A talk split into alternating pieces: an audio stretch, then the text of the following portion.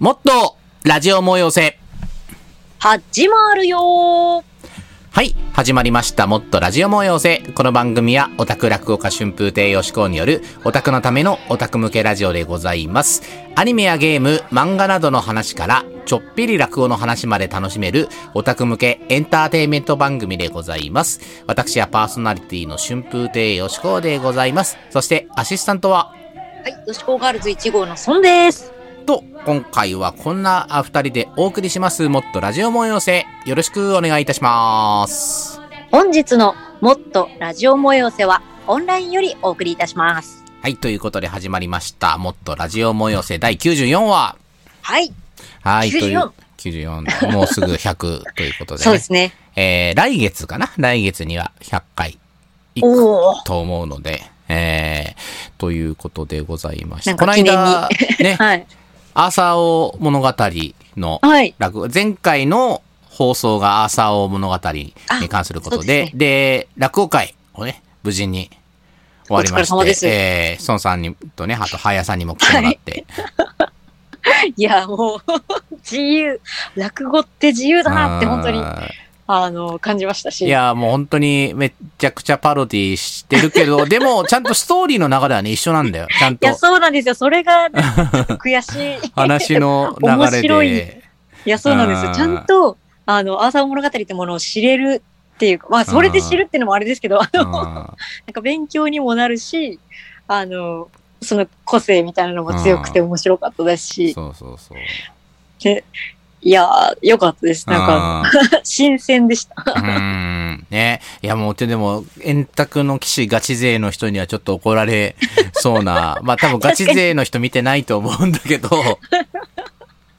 確かにね、ちょっとあの、すごいかっこいいイメージを持ってるっていうか、こう、美しいイメージを持ってる方にはなかなか、なかなかね。ガウェインとかうっかりね、ロリコンキャラになっちゃったからね。いや、そう、かわいい。午前中3そうそう。倍。そう、それは、まあ、やっぱ3倍強いってところから、シャーが出てきて、シャーといえば、ロリコンみたいな、ば、バブみを感じるみたいな、そんなこと。そう。あの、円卓の会議良かったですよね。ああ。ね。ろくでもないそうそう時代の。ねだからそれこそ、アーサーが、おね、おねしょた。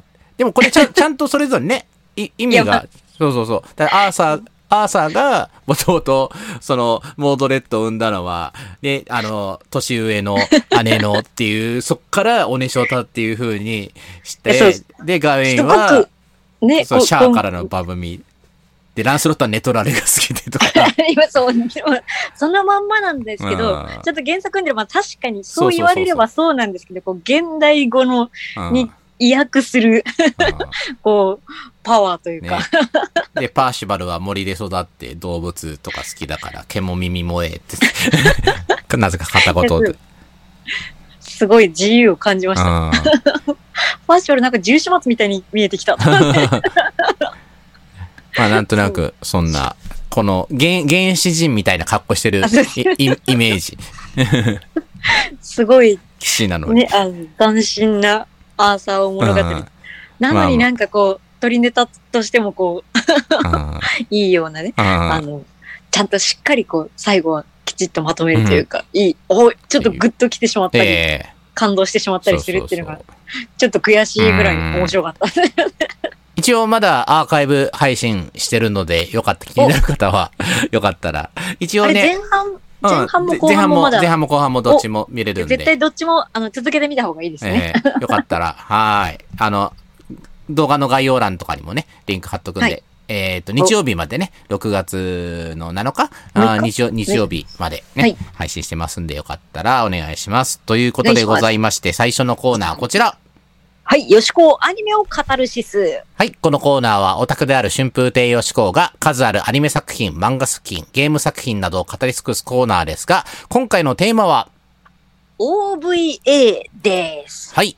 ということで、オリジナルビデオアニメの略 OVA ということでございまして、いや、はい久しぶりになんかアニメアニメ C トークあ、そうですね。テー。マ、確かに。言うとあれだけど。テーマが。うん。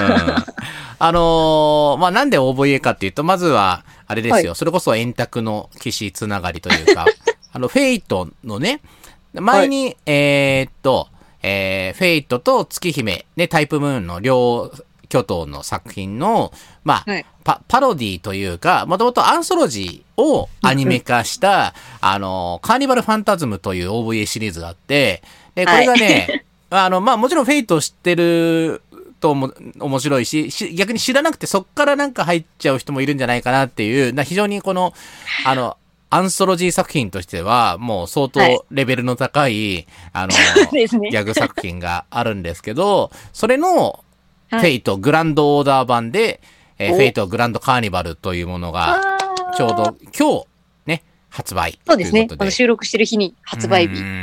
んね。いや、僕も、その、予約したんですけど、まだちょっと届い、この収録してる段階で届いてなくて、発売日で明日か明後日かぐらいには届くと思うんですけど久しぶりに OVA 買ったなと思って。いや、そう、えー私も、私、その存在に気づいてなくて発売するっていうのを、あの、ちょっと失念してて、うん。その昨日ちょうど、それの発売前の直前で、その、元々のカーニバルファンタズムのうん一挙放送、うん。アベマの方でしてたじゃないですうか。ん。で、それで、え、明日発売なのっていうのを知って、うん。でも全然間に合わず、うんでもとりあえず、祭りには参加したいからカニファン見ようと思って、うん昨日途中からカニファン見たんですけど、やっぱりいいですね。あの。あの本編がこう、すごく重たい話っていうかね、こう、結構抱えちゃう、んあの、結構心にグッとくるような重たい題材の話じゃないですか、フェイト。うんそこからの OVA のはっちゃけ方が、やっぱね、だからああいうね、シリアスな作品ほど、多分ギャグにした時にね、落差があって面白くなるんだよ、多分。いや、そう、うんこんなに、前、私、カニファン昔一回見てるうのに、ん。こんなにひどかったっけ、うんこんなにやりたい放題だったっけ？そう。。それこそキャラ、キャラ崩壊っていうかね、そのキャラのそういう魅力というか、まあ、例えばはいセーバーだったら腹ペコみたいな、そういうところを強調してっていう。そうですねだから。、超解釈みたいな。崩壊してるわけじゃないんだよね。うん一応、そベースはねの通りはその通りで。でも、ね、それこそ、その、明日、明日じゃない、今日ね、出てる、その、はいえっと、グランドカーニバル、略してグラカニとかも、はい だだあの、まだ届いてないから、でも、い前うんうん半、その分、はい、収録、2話収録されて、その1話は、あの、はい。えー大晦日か、大晦日で FGO の、えー配信ですでに先行放送はしてて、まあ、それだけでも十分面白かったし、あと、オープニングがね、あんま、YouTube で上がってたみたい。な、僕、まあ、あでも、見ました。製品届くから、チラッとしかね、見てないんだけど、言わない、ネタバレしないように。でもね、あのーそれこそ、せ、円卓組がね、はい。で、だ、要は、アーサーを、アーサー王に、ね、アルトリアのはい水着のポスターになんかおたげしてるみたいな、なんかそういうのちらっと。いや、やりたい放題だし、あの、その本編で辛かった分、この見たかった世界みたいなのがうん。描かれてるじゃない。みんな、あ、そう、みんなの幸せな楽しそうな、そうそうそう。みんなのシーンが見たかったっていうのを、あの、私オープニング映像だけ先に公開されれたんで見たんですけど、うん。そ、オープニングだけでも結構ぎゅうぎゅうに詰まってて、そう、うわ、これは絶対見なきゃいけないやつだって思いましたそうね。そうそう。あとは、その、はい本編のさ、フェイトグランドオーダー、まあ、テレビシリーズだったり、あの、劇場版でやってるやつとかは、あの、はい男主人公、ね、えー通称グ、はいはいはいグダオなんだけど、そのゲームだとさ、自分で選べるじゃん、男か女か。はい。うん。で、僕は、女のグダコ。なんだったら、はいはいはいこう結構数ある、サーバントとか入れた中でももうトップクラスでグダコ好きなんだけど、グダコいいですよ。私も女の子にしてます。グダコにしてます。まあ、グダコって 僕はヨシコって名前つけてるけど。よし、よしこ、サーバーとよしこ。もうだってさ、あの、まあ、はい男でももちろん、ね、いいんだろうけど、女の子にした方がさ、まあ、男のサーバントからは、こう思ってるし、女の子のサーバントからは、もう、なんかユリっぽいさ、そうですね。そこ変わんないでね。そろそろヒロインのマッシュ、マッシュとかも、なんか男と女で対応、ね、こう先輩に恋してるみたいなの変わんないから、じゃあ、男と女だったら普通じゃん。女の子同士の方がそこは絶対楽しいだろうと思って、読んでて、あ、これもう絶対男に戻せないと思って。いや、私もそっち派で、そう、マシュとの、なんかこう、女の子同士だからこその距離感の近さみたいなのをこう、感じれるのがもう可愛くて仕方ないから、うん女の子主人公にしてて、で、今回のグラカニの、うん。も、あの、グダコが動いてて、あ、グダコが動いてると思念願のグダコが、ね。そうそそううでちょっと身長高めみたいな。うん、本編だと男がね、こっちでは女の子で、はいあよくやってくれた方式よくやってくれた。たって。うんしかも、なんか、どちらかというと、この、ボケ、はいボケというかね、周りを、こう、引っ掛き回す的なポジションっぽくてね、その前半の話だけ見ると。うん。で、そこにマシュが突っ込むみたいな。うん。めっちゃ関飛ば、関飛ば推しみたいな。関飛ばレベル100声のいいにしてるみたいな。うん声が良すぎる馬。これがね、まあそうなんですよ。はいまあ今日届くので、ぜひいや、楽楽しみに。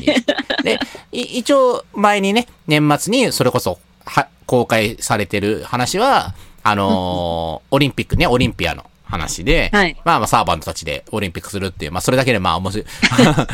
もちろんあれですけど。ドッタンバッタン。うんそうですよね。ね。で、もう一つが、なんか新宿の歌舞伎町で、で、なんかキャバクラ？得意点。うん。はい。で、あのーあれですよ、ジャンヌとジャンヌ・オルタが、まあ、キャバ、キャバ嬢としてっていうので、いや、ジャンヌ・オルタ、ね、か、ねねあの、ね。ああいう不良ぶってるけど、実はウブっていうのが、いや、まあ、あの、ゲームの方の、あれうん。1.5の中でのう、ん、新宿でもね、ちょっとあの、そうそうそう。オルタ、うん。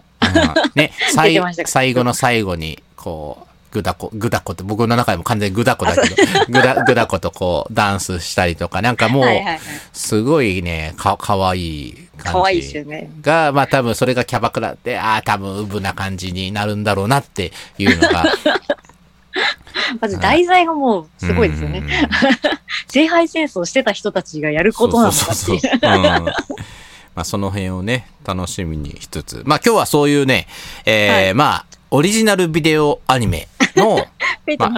まあ歴史というか話なんですけど、おまあ、まはいあオリジナルビデオアニメって要はテレビでは、こう、放送しないというか、そのビデオだけのシリーズということで、で、うねん。それまでは、その、まあテレビ、基本的にね、アニメといえばテレビか劇場版だ、で、あとはそれをビデオにね、収めて発売するっていうのがあったんですけど、その、OVA というものがね、一番最初がね、1983年なんだって。ん？うん。え、何のですか？これがね、あれなんですよ。ダロスっていう、えっ、と、押し守さんとかが、とかっていうかね、監督しててはいっていうので、うん。で、これが一番最初の OVA シリーズで、だからまあ、ロボットアニメ、僕ちょちょっとね、見てないんだけど、バンダイビジュアルから出てるのか。うん。で、へえ。で、これができた経緯というのが、まあ今日このためにちょっと調べてね、初めて知ったんですけど、えーっと、ミンキーモモ、魔法魔法のプリンセスミンキーモモっていうのがあって、はい。え、はい。うん、えー、して、してる、してる？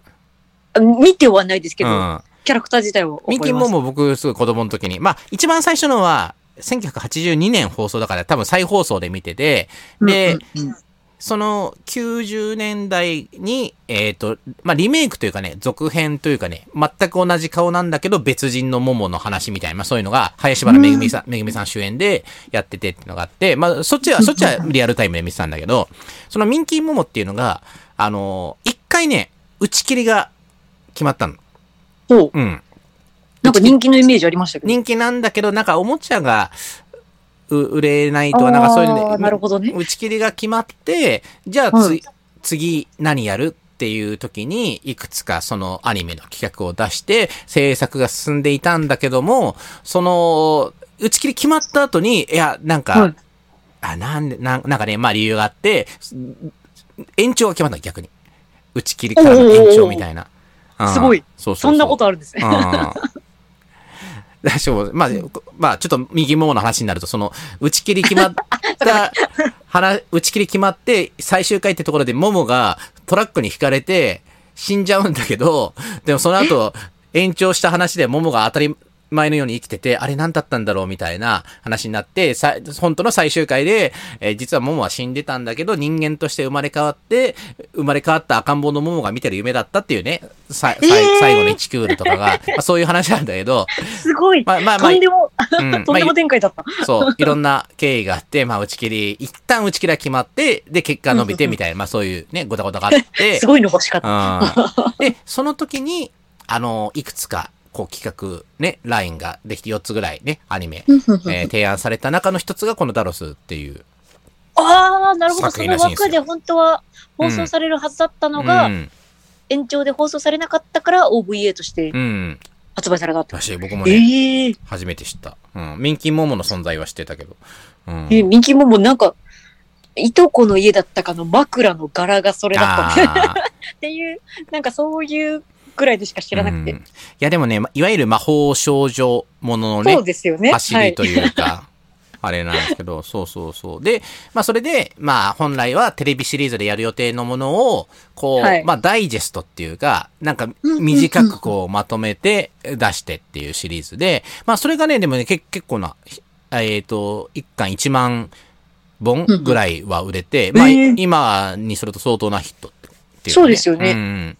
ぐらいになって、まあそこからオオリジナルビデオアニメシリーズというものができて、うん。で、なんか OVA、あ、うん。すいません。なんか OVA のし、なんかイメージですけど、なんか、うんテレビシリーズのアニメがあって、それの続編だったりとか、こう、うんなんかこう、スピンオフだったりとか、元のアニメがあってこす、あってからの、なんかこう、作品っていうイメージがあったんですけど、その OVA だけの作品っていうのも結構あるもんなんですね。いや、逆にそれはね、まあはい。またちょっとこれ、はそういう、その話もあるんだけど、まあ、昔のね、僕が、は僕がって言うとあれだけど、80年代、90年代ぐらいの時は、まあ、続編ものもちろんあるんだけど、その、まあ、テレビで、テレビだとちょっと、やれないというかまあまあ、エロだったなり、グロだったり、まあはいちょっとね、大人向けの、マニア向けの作品とかが、まあ OVA で、テレビ、まあロボットアニメとかにしても、まあ、もう、なんか、おもちゃ売るというよりは、だビデオで採算取るような、だストーリーメインのロボットアニメみたいなのが、大人が見るそうそうもそうそう。結構ね、OVA シリーズみたいなのは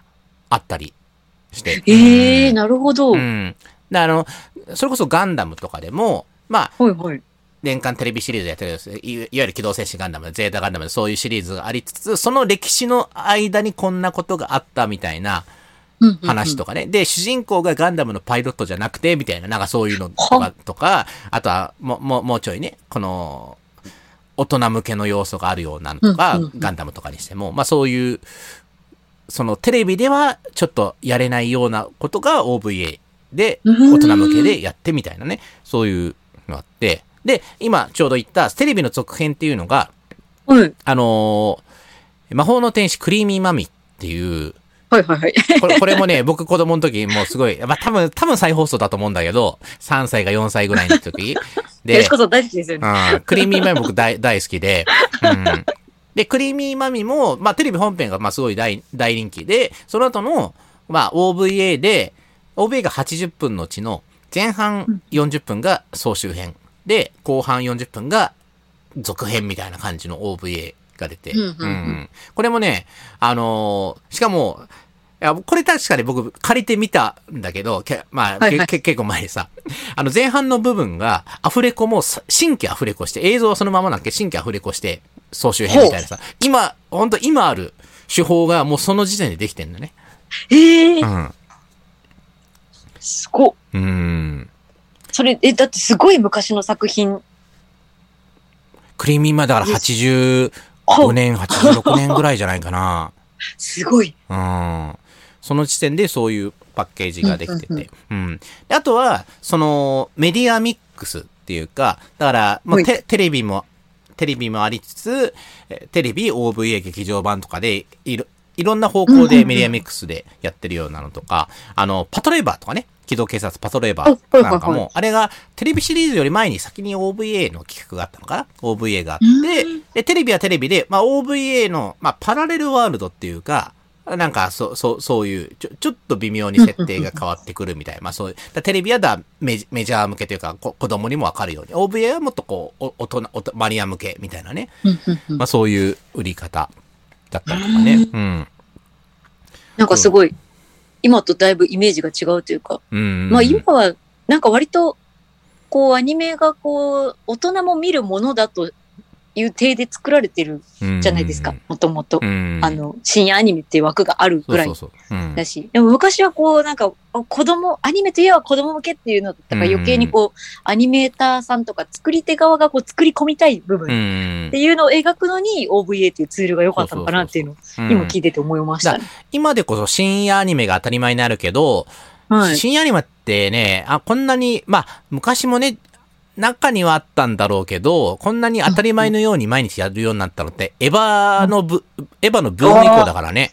うん。確かに。うん。あれか、エヴァのブーム、エヴァの再放送で、深夜で再放送してブームになって、うんうんうんあれぐらいの頃に深夜アニメがちょいちょい、こんなに毎日でもなかったけど、その火曜、火曜、木曜、金曜とかなんかそんな感じで、確かね、うんもうエルフを狩る者たちとかがね、かなりその深夜アニメの最最初の方というかあの頃のね、あーとかそういうので出だして、で、今ではもう当たり、まあむしろ、なんつうの、子ね供の今もう系アニメ以外はみんな深夜。うんそうですよね。今なんかもうアニメって夜にやってるイメージありますけど。うんそうなんですよ。で、それも最近なんですね。うん。それが、まあ、どちらかというと OVA とかでね、うん。やってて、うん。あと僕好きだったのは、天地無用シリーズが。はいはいはい。うん。これが、あの、まあ、それこそメディアミックスでも、えーっとね、まず最初に OVA があって、OVA があって、OVA がヒットしてテレビシリーズができて、ううんん。っていうので、あれがね、いわゆるこの、なんだろう、ハーレムものみたいなさ、今、今はまあ当はいはいはいたり前のようにあるけど、ハーレムもので、しかもさらにテレビシリーズにまでなったっていう、ああいうのが、もう多分天地無用からじゃないかな。うん。建築用、そのリアルタイムとかで見たことがないんですけど、あすごい人気があったってあ、ういう。ん。そうそうそうそう。もうね、あれはもともと OVA なんですよ。一番最初 OV OVA でやって。うん。でね、ラブコメのイメージが。ラブコメ、まあ、結構 SF ラブコメだよね。うんうんだもううるせえ奴らと、うるせえ、だうる、うるせえ奴らと、もうその、なんだろう、スタ、スターウォーズとか、なんかそういうシリアスな、この、そう、青函戦争的な話と、そういう、ハーレム ラブコメみたいな。なるほどね。うるせえ奴らともまた、でもうるせえ奴らの場合、ハーレムものって言うとまたちょちょっとね、違うし、まあ、まあ、まだラそうですね。まだランマの方ランマが、、ランあれマとかな。うん。スター・ウォーズを掛け合わせてる。うん。でもね、いわゆるね、でもね、今でいうハーレムもののテンプレって、結構もう天地無用から来てるようなのもあると思うんだよね。それまでももちろんそういうのあるけども、男性がさ、こう女性のヒロインにはってあるんだけど、いわゆる、でとにかく主人公はモテ、で、ランマとか、うるせえ奴らとかにしても、も,、まあ、もちろんモテるけど、なんかでも基本的にはさ、この、ランマだったら、あか茜に一方向だったりとか、当たるだったらもう全方向に、こう女の子に行ってうんうん、みたいなあれだけど、女の子からこうみたいなのは、結構天地無用ぐらいからってね、あるんじゃないかなと思って、それより前に。今じゃね、なんか、うん。あなんか今だとその枠必ずあるそうそうそうそう。イメージありねますね。どこでもね。1クールにうん。1個2個ある。ね、ジャ ジャンプのラブコメとかそういうのとかでうんもさ、うんうん。なんかあるけど、うん。でもなんかね、天地無用ぐらいから結構そういうのが、だいぶい定着してきた感じはあって。うんうんちなみに、天地無用のテレビシリーズは、サザエさんのウラニアさん。え、すごい。え、そんな時間帯にやったんですね、あれ。日曜日の夜6時半にやってた。うん。すっごい人気作品じゃないですか、それ。サザエさんとハレル。いや、人気、いや、でも、でも、テレビあ、テレ東でね。逆にうん。うん。あれですかね、こう、サザエさん、子供たちはサザエさんを見て、で、マニア向けに。そうそうそうそう。オタクは天地無用を見るみたいな。うん。なるほどね。そうなんですよね。で、あとはね、OVA はで、僕すごい好きなのが、あの、庵野秀明監督のうん。トップを狙えっていう、おおおおおあれがね、もう大傑作で、うん、僕、あれもうん、OVA 作品 OVA。OVA。うんこれが、まあ、トップを狙えって、だそのトップガンとエースを狙え、まあ、タイトルだけでもうそこのパロディではあるんだけど、なるほどね。うんでも、最初は確かにこのパロディ要素というか、そのエースを狙いみたいな感じで、まあ、お蝶夫人的なね、お姉様と、で、主人公は、まあ、落ちこぼれ的なね、こう、のりこっていう、この、まあ、い、いお姉様は実のね、姉ではないんだけど、その、なんとかよ、よくってよみたいな感じの、はいはい。うん、かずみっていうこうお姉様と、で、こう、落ちこぼれののりこ。その、でものりこはこう努力の天才みたいな感じで、だんだんこう才能を開花していって、で、まあ、最初、まあ、最終的にこう宇宙怪獣っていうのを攻めてきて、それをこう倒すために、こう、戦艦乗ってロボット乗ってってあれなんだけど、最初はそういうエースを狙いのパロディ的な感じだったんだけど、だんだんその、そこの、なんだろう、細かい設定とか、その SF、SF、SF、SF、設定がも、ものすごいね、こ細かくて、うん。ああ、で、もう特にその第4話、5話か。ああ、もうそのガンバスターっていうロボットが、が、合体するっていうかね、ところがもうロボットアニメ史上に残る激アツシーンだったりとか、あとその、設定として SF 設定がすごい、あんとちゃんとしっかりしてて、浦島効果っていう、要はその宇宙の、遠い宇宙まで行っちゃうと、こ今の地球と、その時間の流れが変わってきちゃうから、はいはい。だから、遠い宇宙行って帰ってきた頃には、もう知ってる人はもうすごい年取ってたりとか、うんもう、で、一番最終回とかだと、もう帰ってきたと頃には1万年経っちゃって、もう誰も覚えてる人はいない、みたいな、こうなっちゃうけども最終決戦に行くみたいなね、話で。え、結構シリアス要素もシリア強いんですか？ス、超、超シリアス後半なんかは。うんね、なんか、パロディーだからこう。うんいやいや、もう、パロディは本当逆とか強いのかなと最初だけ、最初だけ。最初だけまあ、最初とか、あとは。は、まあ、細かいね、その、武器とかがかん、すごいゲッターラボだったりとか、いろんなののオマージュみたいに入ってるけど、まあでもそれをこう、ちゃんと自分のね、演出でやってて、めちゃくちゃ熱くて、戦闘が。でも最終回が、もう、最終回がね、全部、モノクロなん最終回だけ。30分間。え、モノクロ。すごい。で、斬新な演出ですね。うんでも、最後の最後にカラーになる瞬間があるんだけど、まあそこは、まあこれ以上言うとね、でもネタバレになっちゃうんで、最、最終回が本当アニメ史上に残るね、最終回。全6話なんですね、今見てる全録は。うん。ほうほうほう。これはね、ちょっとぜひ見てほしい。トップを狙いは、庵野監督の、えー僕、新エヴァンゲリオン見るまでは、もうトップを狙いが庵野監督の最高傑作だと思ってたけど。え、今出てそうですよね、なんかあの。あ多分、アマゾンプライムなりなんでいいろんなとこで多分あると思うよ、ト見ップ狙い。うん。こんだけ話題になってたうら、ん。新エヴァンゲリオンからうのん。そうそう、ぜひね。新規ファンみたいな。まあうん。まあちょっと他にもね、いろんな OVA の話したいところで、だいぶちょっとね、えー、まあまあその辺はまあ、ポッドキャストのおまけトークとかね、その辺あ、そうですね。いや、もうとにかくね、OVA、今、今さ、ちょっとテレビと OVA と劇場版の境目がね、結構だいぶ緩くなってるというか。OVA で発売する予定のものを先行しうんてテレビでやったりとか劇場でやったりとかなんか逆だったりとかでそういうのとかがあったりすしてるからまあなんかあとね新アニメをできたおかげで OVA でしかできなかったようなのがもうテレビとかでもねうんやれてたりしたりするのもあるんだけどそんな中でもこうやっぱそれこそねグラカニなりカニファンなりああいううんうんうん。OVA 的なのね楽しさが。あうん。私見れてないんですけど、うん。あの、最近になってハマっちゃったんで、まだ追いつけてないって言うんですけど、あの、バイオレット・エヴァーガーデン？バイオレット・エヴァーガーデンアニメシリーズがあって、OVA を挟んで劇場版んみたいなうん展開をしてて、で、私アニメシリーズを、あの、去年うんやっと見て、うん。で、劇場版やってたから劇場見に行こうと思ったら、その前に OVA があるから絶対そっちを先に見なきゃ、見た方がいいよって言われて、あ、そういう、あの、OVA ってまだ、まだって言ったらあれですけど、なんかそういうあれもね風に展開してるんだっていう多分ね、せん劇場で一応先行公開したんじゃないかな。あ、なるほど。ん一回劇場でやってて、それそうを、そうそう。じゃあ劇場が何、何、何編かあるっていうか、こう、っうんうん。ていう形なんですそう。ね最近では OVA を劇場で、うんうんまあ、3週間のみ限定はいはいはい。放送みたいなそういうのがよくね。いや、そう。でバイオレット・エヴァーガーデンとか、もう本編アニメの方でむちゃくちゃ綺麗う。な。書き込みで、むちゃくちゃ綺麗な作品だったから、え、これ OVA とか劇場版にしたらどこまで綺麗になるもう実写なんじゃないのみたいな、あの、どんなっちゃうんだろうってまだ見れてないんですけど、うんすごい良かったってみんな言ってるんで、早く見なきゃなって思ってる作品なんですね。はい。そこは。ね、そういう、ね、そういう展開もあるんだなと。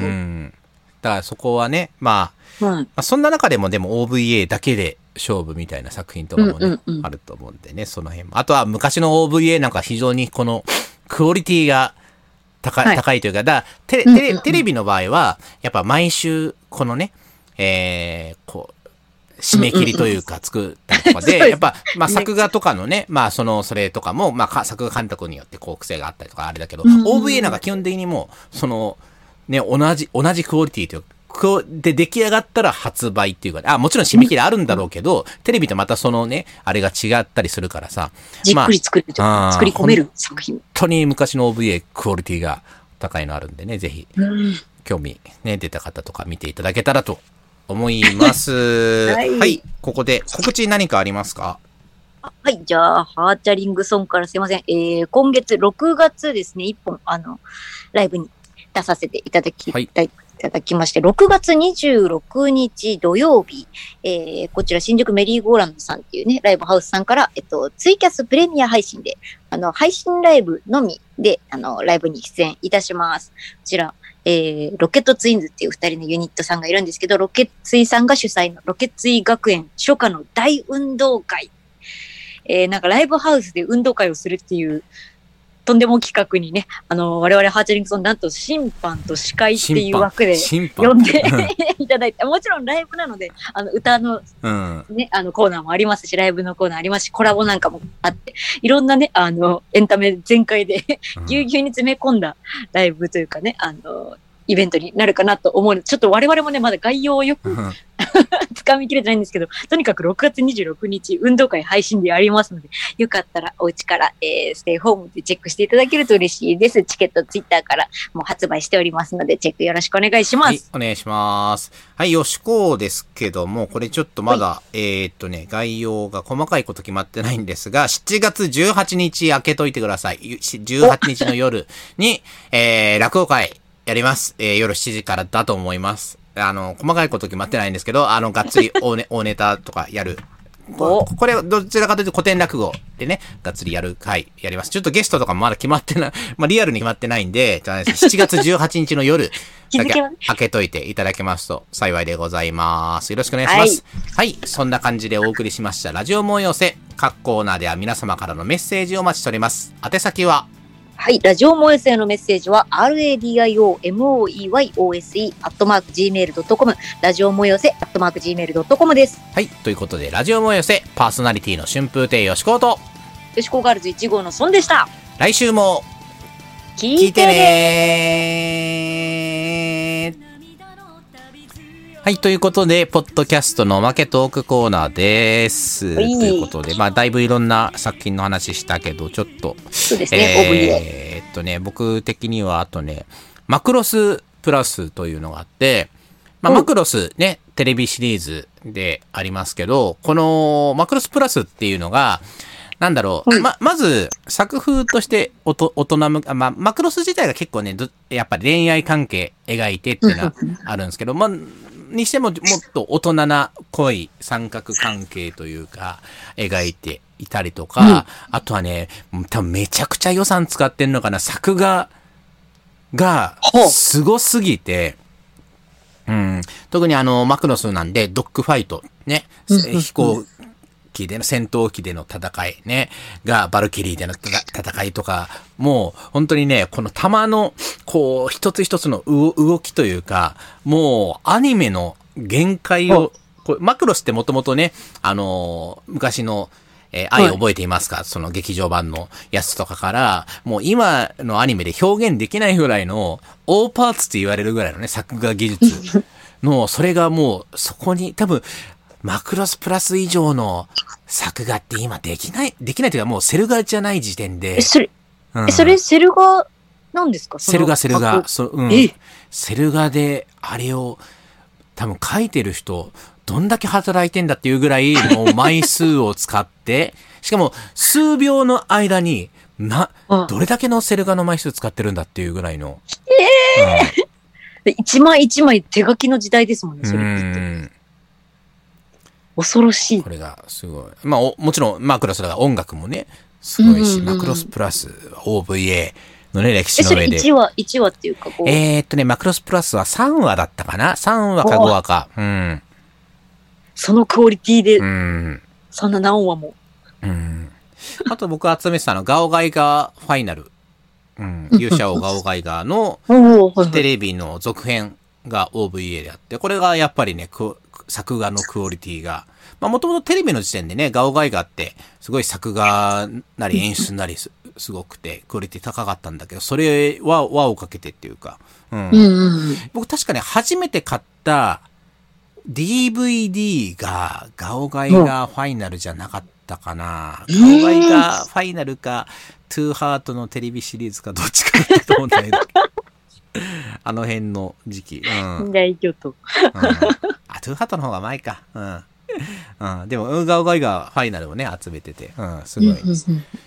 で、ガオガイガー、それこそガオガイガーファイナルも、確かね、テレビに、後に輸出というかあ、逆に。うん、OVA に新規映像を、まあなんか逆はあるけどね、テレビのに新規映像入れて OVA にする、あるけど、OVA そうでにすね、そのイメージ。なんかね、新規映像というか、ベターマンっていう同じ監督のうん。別の作品があって、一応、な世界観繋がってるんだけど、そのベターマンっていうのと、そのガオガイガーをこうリンクさせるために、その OVA のガオガイガーファイナルのあ合間合間にそのベターマンの映像とかを入れたりとかして、うんん。で、その二つの世界をより密接にリンクするみたいな、うん。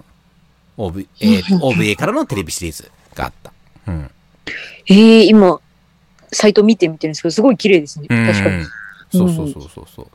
で、今ね、そのね、ガオガイガーファイナルの、まあ一応、それはそれでオチはついてるんだけど、まあなんていうか、最後主人公たちがどうなっちゃったのかなみたいなところで終わって、終わってっていうかね、まあ敵は倒して。